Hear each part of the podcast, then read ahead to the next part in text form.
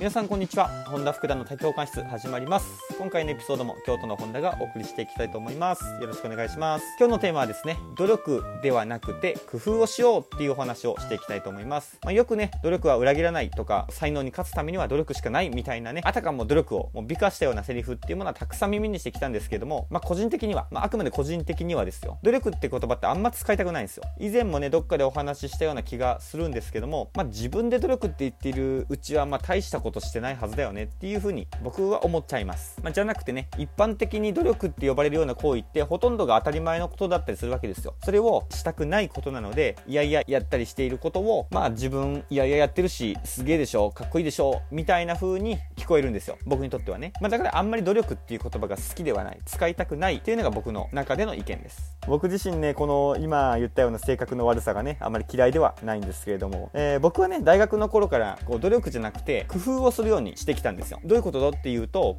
まあ、例えばですよ自分より何かパフォーマンスが優れているような人に対して、まあ、ただただ練習を繰り返したりいわゆる努力っていうものを、まあ、ちょっとやそっとやったくらいでは、まあ、その差って間違いなく埋まらないんですよ。絶対埋まらないと思います。ましてやもうその自分よりもパフォーマンスが高い人たちって自分よりももう何倍も何十倍もの速さでどんどんどんどん成長していってるわけなので、まあ、そういう過程をするとただ自分が思っているだけの努力をするのでは、まあ、到底追いつくことってできないよねっていうふうにいつも思ってたんですよ、まあ、事実そうですよね。もうパフォーマンスが高い人たちっていうのはまた今以上に高めるために、えー、自分よりもすごい、いわゆる努力をしてるかもしれないし、まあそういう過程が立てられるわけですよ。じゃあどうすりゃいいのっていう話で、その差を埋めるためには、どうしたらいいのっていうふうにやっぱり考えるべきだと思うんですよね。頭を使って、頭を働かせて工夫をしなければいけないと思うんですよ。まあじゃあ例えば一つ具体例を出してみたいと思うんですけども、以前、インスタグラムでこんな風刺画を見たんですよ。例えば崖から岩を正方形状に切り出して、それをみんなである目的地に押していくっていう絵が描いてありました。で、そこってやっぱり能力の差って出てくるじゃないですか。地面と岩って絶対すれ合ってそんな動くもんではないので、体の大きい人であったり、力の強い人の方がそれは押す力が強いんで有利だっていうのは、まあ、誰が見てもわかるわけじゃないですか。じゃあ、小柄で、しかも力がない人たちっていうのはどうすりゃいいのか。じゃあ、押すために頑張って頑張って力をつける。まあ、そういう努力を本当に必要なのかっていう話ですよね。じゃなくて、ちょっと頭を使って、えー、どうやったらマッチョたちに勝てるのかなっていう風に頭を働かせたら、こういう工夫ができると思うんですよ。岩を球体状に加工して地面を転がして運ぶ。そういう風にするとおそらくまあ削る時間を差し引いてでもその後の押す作業っていうものはめちゃくちゃ速くなると思うんですよね。で球体である分1回加速度ついてしまえばその後もコロコロって転がっていくと思うんで、まあ、そういう工夫ができればもともと体格が大きい人とかに勝るような結果って多分出せるんじゃないのかなと思います。まあこんな感じでね差を埋めたければ努力じゃなくて工夫をすべきだろうなと僕は思います。なので僕は今後も、えー、努力って言わずに、まあ、工夫をして生きていくこうかなと思います。